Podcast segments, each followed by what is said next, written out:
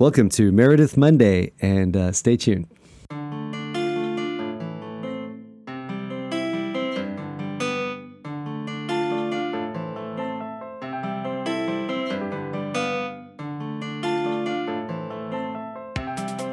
Chris, how's it going? It's going well, Mike. How are you? Good, thank you. Um, just chilling, smoking my pipe, getting ready for a nice discussion on two register cosmology. Nice. What's in the pipe? Uh, well, that is a good question. I'm not sure I can give you an answer. it's got a mixture of, Okay. um, it's in the Presbyterian tin. That's got to count for something. but uh, it doesn't unfortunately contain. I think I might have a little hint of it here and there, but it's just all the leftovers. A hodgepodge. A hodgepodge, yeah, totally.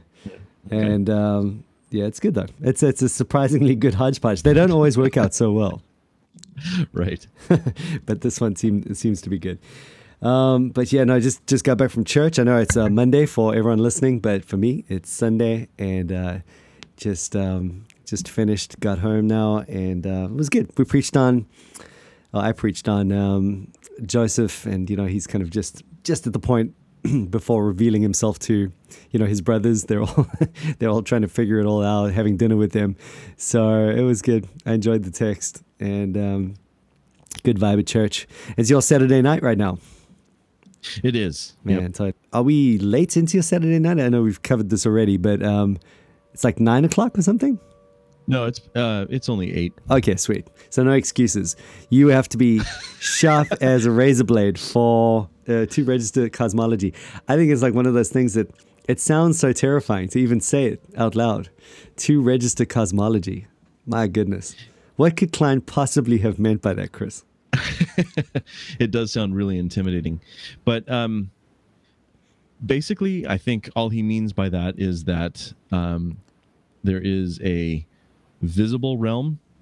That's the realm that um, we live in, and that uh, God created Adam and Eve into. But there's also an invisible realm, um, and as I uh, say more, um, I'll just point out that one of the things that really blew my mind as I was taking Pentateuch with uh, Meredith Kline was Mhm. he said that even this invisible heavenly realm was created, and I don't know why that was a revelation to me. Yeah. But growing up, I had always thought that that had always existed with God, but hmm um, so I, one of the places I would go to talk about this two reser- two register cosmology is Colossians 1:16 Uh-huh. where Paul says for by him all things were created in heaven and on earth Oh yeah. visible and invisible whether thrones or dominions or rulers or authorities all things were created through him and for him. And so even that invisible realm that we think heaven is something that god has created. And um it's it's where he um you know this is sat down um when he had finished his his creative work and rested and where we are supposed to join him in that uh, that rest of his Yeah. Wow. That's awesome. So it's it's so it's crazy because it's often linked to his uh, framework theory, right? It's Mhm. people often talk about it in that context, but it's so much bigger than that. It is, and I- I think he just brought it in to explain what he saw going on with um, various aspects of uh, the creation narrative. But um, yeah, it is. It's much bigger than just Genesis one and two. Yeah, I mean, even just your straight up going to the New Testament there. I mean, that's pretty clear, isn't it? Uh, what you've just quoted. Um, you know, you've you've got to deal with that, and then even just from a philosophical, well, I don't know. Yeah, I suppose philosophical theological standpoint. Yeah, it is a. It, it, I think a lot of people do blend, uh, you know, glory and heaven and you know th- those things beyond um, or, or that we will one day enter into, they, they think of that as being eternal as well, or Mhm. uncreated, or you know, and that's blasphemy. you know, it's it's really not a good thing. I mean, that's to make that God, um, and only God can be the uncreated, eternal one. So yeah, it's um, you know, it, I I find it amazing even that. I mean, I love the thought that on the seventh day, even the Sabbath realm was created. Um, Mm. You know, you think of that Sabbath area and you just think, oh, well, that's just basically like you getting absorbed into the light at that point. You know, if you if you're ever going to be with God in the Sabbath realm, I mean, you're basically just like going, you know, um, I don't know, Buddhist at that point, just absorbing into the great divine unknown. But it's it's not like that at all. Anything that we're going to be, you know, participating in at that point it has to be in a created order. There's going to be like time. Um, it's not like we go timeless, you know, at certain, at, you know, we're still in the created realm. Exactly. Yeah, it's an amazing thought. And we're still embodied. Um, still embodied, right? Yeah. I I mean, Kline even pointed out that, um, you know, this goes back to the very first verse in the Bible, Genesis 1 1. God Mhm. created the heavens and the earth, and that the word there, heavens, could mean what we see when we go outside at night and look up into the sky. Mm, Um, that's referred to as the heavens, but then it can also refer to the invisible realm that Paul was talking about in Colossians 1:16 yeah. and especially in his work on the framework he Yeah. he took that to mean the uh the invisible realm Mm. Um, you have the heavens and the earth themselves being a kind of, um, uh, what is the word? Oh, an image of the visible and the invisible, right? yes um in fact we even just talked about this on the glory cloud podcast recently that Okay. um what god was doing in creation was um something like a paradigm of Mm. like the cosmic temple Exactly. So- totally. Exactly right. Yeah. Yeah. Yeah, and uh, you know, I just even the way that um, you know, I mean, you have clouds, right? You're talking about glory clouds and stuff. I mean, the the reality is even just the, rea- the the the idea of there being clouds in the heavens. Um, you know, it's it's just it sends you to a, another. Uh, well, I suppose register of those same truths. You know, um, Right. they, they reflect something uh, of that order, that that register that that is invisible at this point. But as how does the glory cloud fit in exactly in this two register cosmos? Because that's kind of where the temple thing happens, right? Right. So you have the spirit hovering over um, the this uh, what do you want to call it? Unformed earth, really. Yeah. Um, yeah. In I, I believe it's Genesis one verse two, hmm and so Kline uses the language there of the hovering um, and connects it with what the Spirit does with Israel in the wilderness as they're wandering. And one of the manifestations of that is the uh, pillar of cloud by day and the uh, pillar of fire by night. So you have the cloud there that's Mhm. doing the hovering. Um, and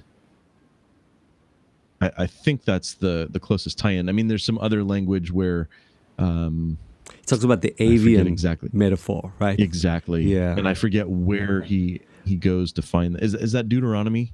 Um, yeah. I, I want to say it's Deuteronomy where the Holy Spirit is described as this bird with Right. you know its wings um, covering and protecting Israel. Right, totally. Yeah. Awesome. So yeah, and he's linking that to uh, the what is the word? Um, brooding over the waters. hmm Yeah. Okay. Um, okay, and and so when and when this glory cloud broods over the waters, and well, the spirit broods over the waters, should I say? Um, what's the deal with the glory cloud? I mean, is that just the manifestation of the spirit, or we're saying that's the manifestation of the glory realm? That's a good question. I I want to say that Kline would tie the glory cloud in with his word that he made up called endoxation. Yeah. Okay. Have you have you encountered I have that heard of that. Yep, totally. so that's kind of the incarnation of the spirit, right? As in, like, Right. to, in the glory cloud itself. and it, it's not just the glory cloud although we do it's interesting that we do encounter this cloud multiple times throughout the entire bible Yeah. um, one of them even being uh, on the mount of transfiguration Right. um, but there are, i mean even the um, the pillar of cloud by day and the pillar of fire by night for Israel, those would also be these. Uh, I, I I'm careful about using the word physical, but I mean they're um, things of this world Uh-huh. by which the Holy Spirit is manifested Yeah. that Kline sees as sort of a parallel to the second person of the Trinity taking human nature to himself. Yes. Okay. Um, it, it's a crazy idea right there. Yeah. So, um, and you're scared to use the word physical. Why?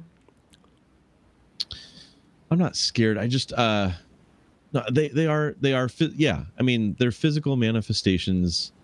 Um I, I guess I was wanting to the emphasis to fall more on um this worldly um Mm-hmm. which which would be physical. So I don't know what I'm getting hung up about. Don't mind me. All right. Well, you know, there, there was this um because what I'm trying to get my head around is um, you know, he this glory cloud temple idea where basically, as I understand it, um, you have um, really a you know he talks about the chariot and the you know the the winged creatures and um, and all those ways of of just um, speaking of God's enthronement, right? But but what you're what you're seeing there and what what's being made visible at some level through this um, endoxation um, i- is it's almost like a glimpse. I mean, if I'm understanding it correctly, it's a glimpse into a spiritual dimension um, Yes. which Okay. itself is created, which is where I, mm-hmm. the trip up happens, you know, often mentally because, you know, you tend to go, okay, well, the physical's created, the spiritual's uncreated, and we've already dismissed that. The spiritual itself is created, and you're getting sort of this insight into this whole big thing, like what's going on in, in terms of that, that which is being revealed in that glory cloud. Is that Uh, the Sabbath realm? if- is that the is that the rest place? Yeah, I think so. Um, I, you you can actually find Vos unpacking this a, a bit more than Kline. Although Wow. I have um, bumped into this idea in Kline, he just doesn't say as much about it as Vos does. But this idea that the spirit is sort of the um, the atmosphere, if you will, Mhm. of um, the the new creation, the um, Yeah. the, the world that God is preparing for us. Right. And so he so conditions, I think is the way uh, Vos talks about it. He so conditions that realm that it's almost like the, the air that we breathe Wow. or, you know, just the atmosphere in, in which we exist. Yeah, and I suppose one of the, I mean, so we're not saying in this that the spirit is not. I suppose one of the, I, I do get this feeling sometimes when I read Kline. I'm like, is the spirit still a person? You know, because it en- ends up feeling more like a state sometimes. You know, um, and um, I know that's not what he's going for, but uh, Right. I suppose what we're saying here is that that um, that the sp- you know, and that's the whole idea with the endoxation in that you know you can't see the spirit. Uh, the spirit is God, and uh, even even for God to be visibly manifest, even at a spiritual level, there would have to be this this way in which He manifests, right, uh, or which He uh, is seen or encountered, Mhm. um, and and that's what we're saying. And He's encountered as that atmos- atmosphere, I suppose. I never th- thought about it in terms of that word exactly, but yeah, um, eh, would that be on track?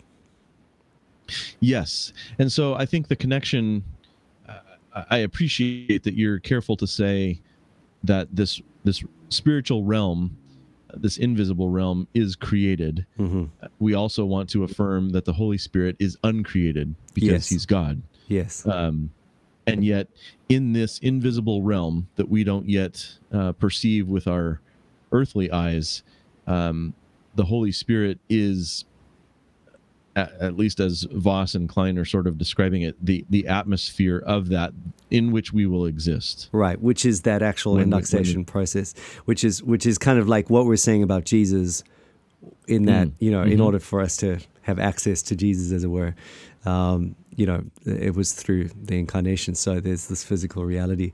Um, yeah, and it's it's it's just totally mind blowing in terms of the. Um, well, you know what I appreciated about it? It just gives further definition to things that we're already saying, I suppose, um, Mm-hmm. and just allows us to consider the the the really I mean down to that small level of, of, of detail, just exactly how we can say what we're saying. So, you know, what I'm thinking there is, um, yeah, like you've said before, I mean, the spirit is uncreated, um, and yet we are seeing visi- visible manifestations of the spirit at some level. Everyone's going to agree. Um, and so, how is that happening, and what is the significance of that, and how does that tie into to everything uh, we're saying about uh, the Sabbath and and, and Sabbath um, glory and and just uh, yeah, and, and all this. It seems like so many are picking up on the insight that you know the the, the whole creation serves as kind of a temple um, uh, that, that reflects uh, the temple that God Himself dwells in and uh, and and you know you you just no one's like putting them all together. No one's putting all those pieces together in the finer points of I don't know Trinitarian theology. So, you know, at that level, it's it's it's totally amazing. Uh, what I was going to ask you though is is do you think? Um, I mean, what? So we've mentioned with literary framework stuff, this often comes up. What, what do you think the significance of uh, of this is theologically? I mean, how do you how do you see it playing out? And are there any other areas where this really matters? Mm, I I don't know how much this is an issue for um, your listeners, but I, you know, one of the things that it says to me Hmm. is that God is not afraid of uh, or put off by His creation, Right. and it's uh, you know it is a good thing uh, that God took human nature to Himself hmm uh, in order to accomplish our salvation. And if Kline is right in seeing a parallel between what he's calling endoxation and um, the incarnation, then even the third person of the Trinity is not shy at all or put off by um, using physical stuff from this world to manifest himself to us. And so Yeah. um, it, it does say, I think, that what God made is good. Yeah, amen. Yeah, totally. And maybe one of the, just on that same point, maybe one of the one of the things it it also highlights is just in terms of of the theology of God Himself.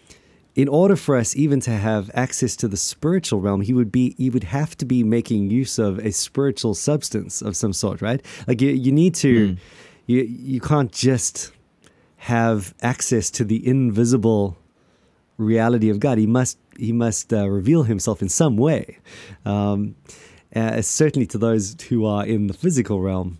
Um, and so you know you don't just have naked access. I suppose is what I'm saying. There's there's always going to be this mediated. Um, well, mediated is probably a bad word, but just uh, yeah, incarnated kind of uh, uh, use of, of of substance to be able to. You're never going to see God as he is, but as he reveals himself, I suppose. And um, and I think if you don't get that right, then there might be a problem theologically, right? That's a good point. Um, so, you know, if Jesus were to come back right now, Mm-hmm. we could see him with these eyes that we have. Yes. Um, we could we could see God that way. Mm. Um, and if we had been with Israel in the wilderness, we could have seen God at night as the fire and during the day as the cloud. Yes. Um, there we go. Yeah.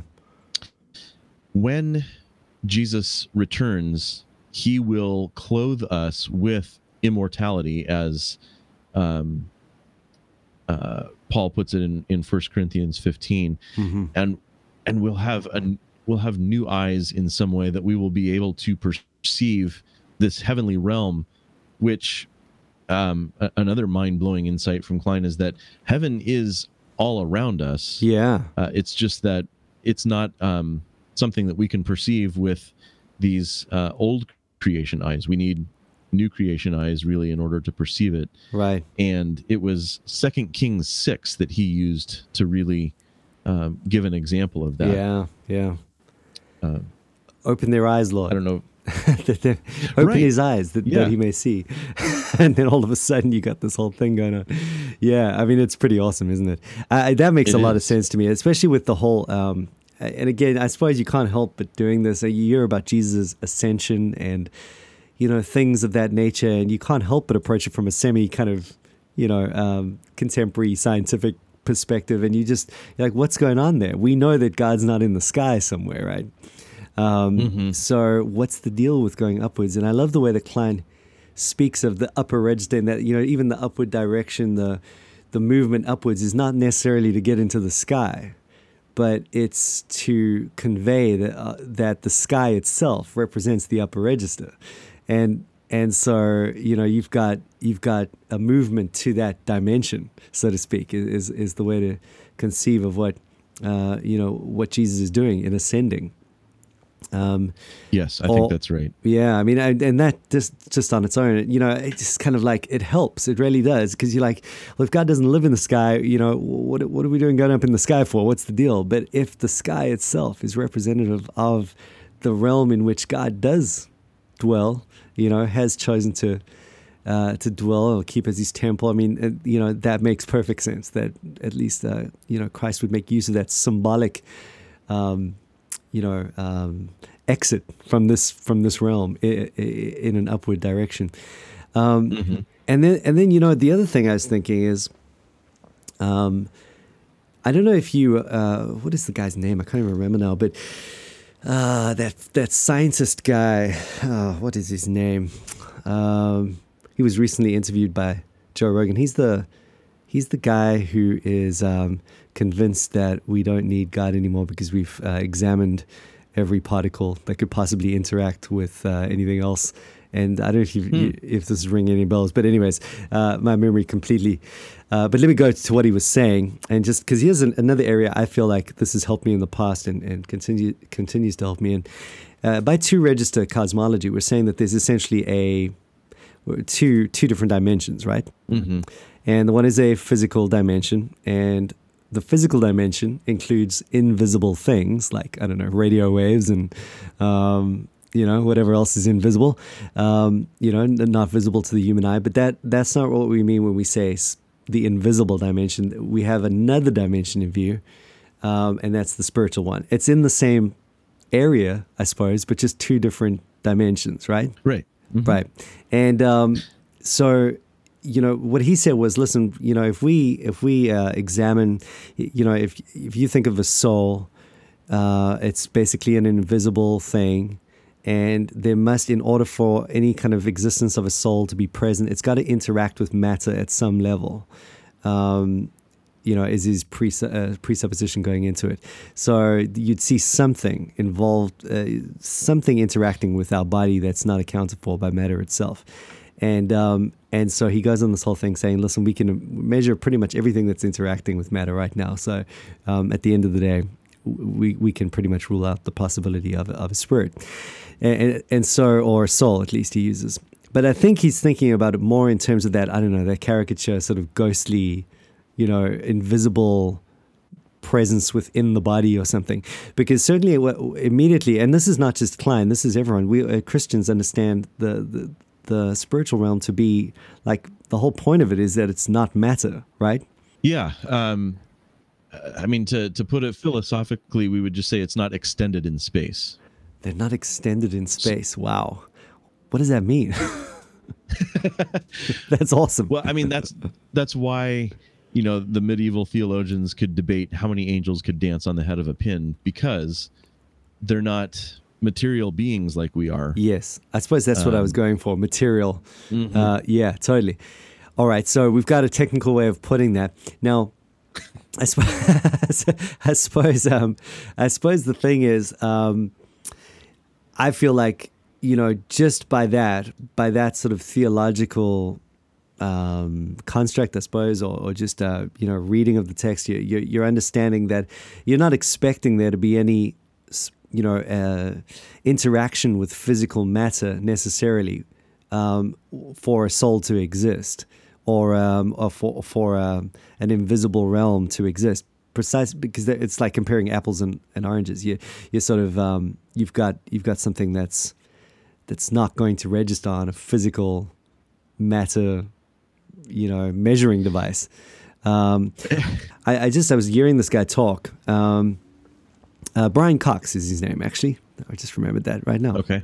But anyways, um, you know, as I was hearing him talk, I was thinking, well, it feels like this is going to have to become more and more of a defined thing in our theology because it almost reminds me a little of, of the creation itself, or, or uh, at least, um, you know, the way that this the biblical account then has to sort of operate within the realm of contemporary science and and um, it's not that you necessarily have to go, you know, trying to figure out ways to to stick within a scientific sort of conception of things, but it, you know, you you just don't want to put your foot in where it doesn't need to be and create like you know you don't want to go dying on, on a battle for the age of the earth when the bible's not giving us that information necessarily or, or whatever it is.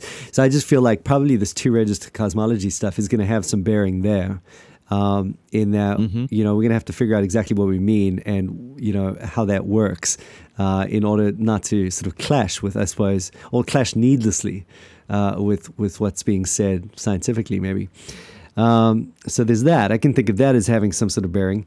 Um, any other things you could think to, in terms of mentioning, um, you know, getting people clued up on, on this idea or uh, where it might matter? So one of the thoughts that came to me, I mean, I, I just always kind of um, chuckle when I hear guys like you just describe. Yeah. Because, um, you know, the, their whole thing is, well, none of, I, I have all these scientific instruments and I can't measure a soul or an angel or anything with these things. Therefore, the the spiritual realm doesn't exist. Yeah. Well, yeah, that's because your instruments are all designed to measure the material world. Yeah. Yeah. Duh.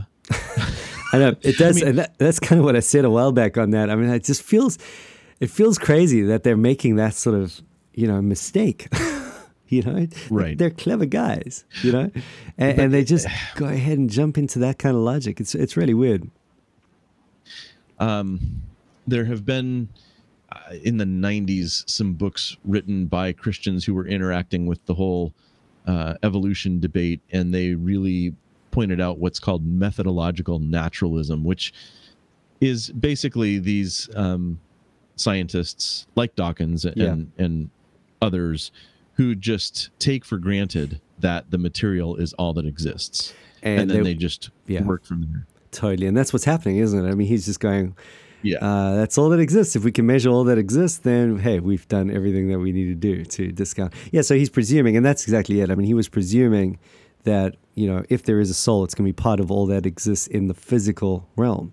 Um, now that actually brings up something else: the soul right? Uh, we, mm-hmm. w- where does that come? I mean, how does that actually work? Is that part of the like two ages thing, or you know, because here we are as creatures, body and soul and spirit, or body and spirit, and um, you know, so is our spirit sort of like, what is that?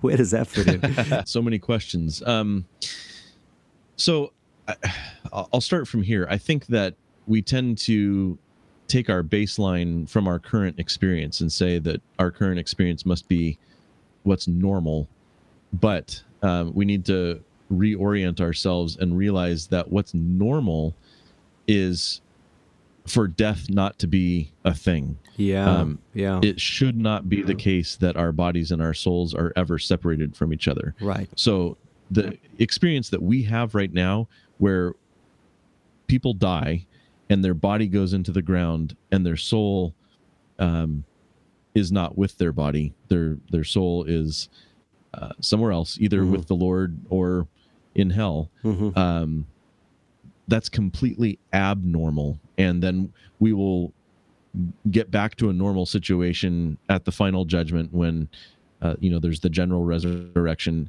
and the rest of of eternity then will be embodied for those who are in heaven and for those who are in hell. Mm. Um, and that's the way it's supposed to be. Mm-hmm.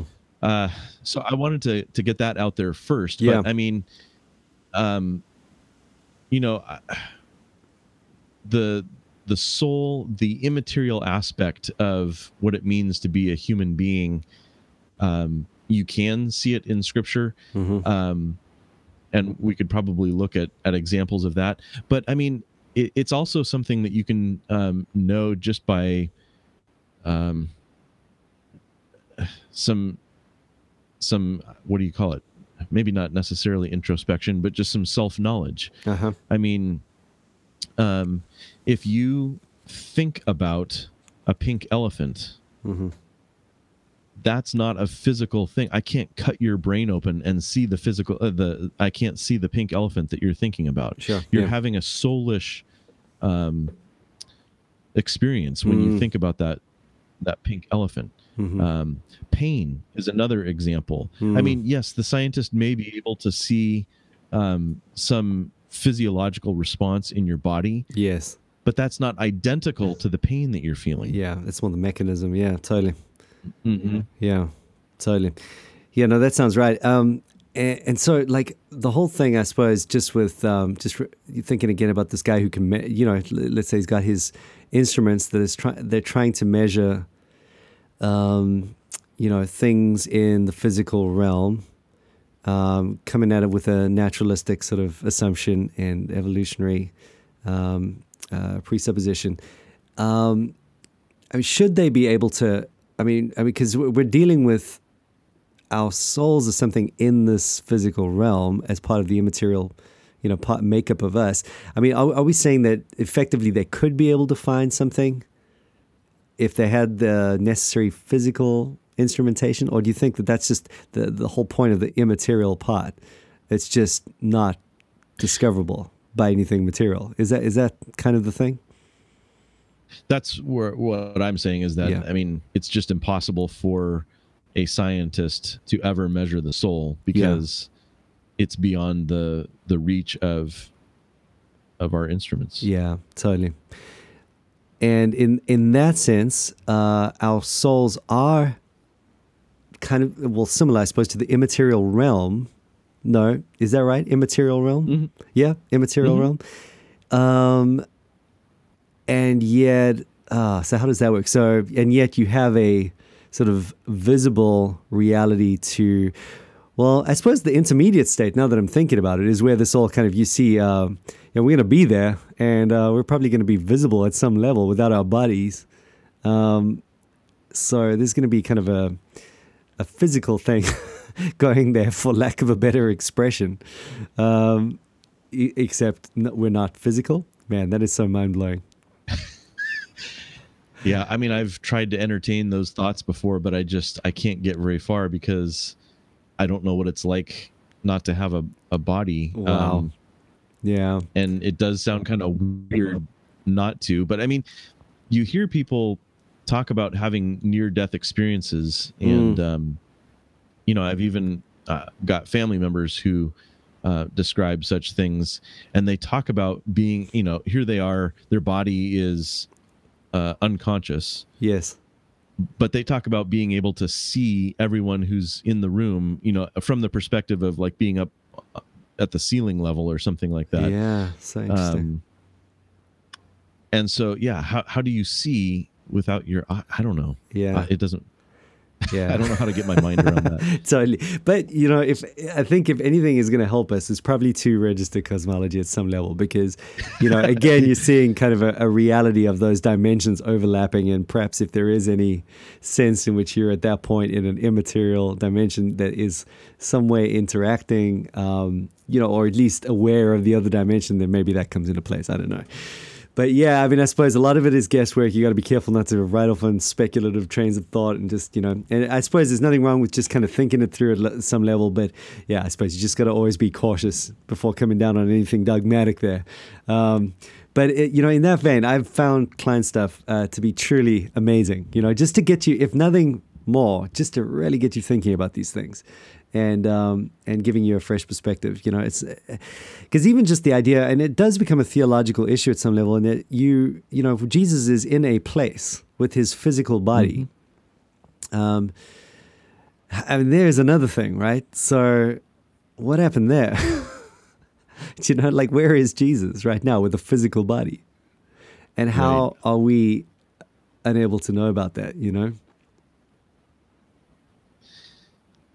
Yeah, I mean, it's the Bible doesn't tell us, but I mean, it's it's part of what it means for him to to be um, a, a- man Yeah, is that he has a body. It has a He's body, and it's not. It's not. It's it's a renewed, glorious, spiritual, physical Sure. body, and so maybe there's something about that that makes it, you know, different in that it's not just um, it's not just a resurrected body of Adam, so to speak. Well, and we're heading into that time of year where we're going to get all the atheists making jokes about zombies, basically. you yeah, know? totally. That's right. That's right.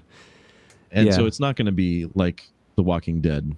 No. Um, the resurrection is something uh, far, far better.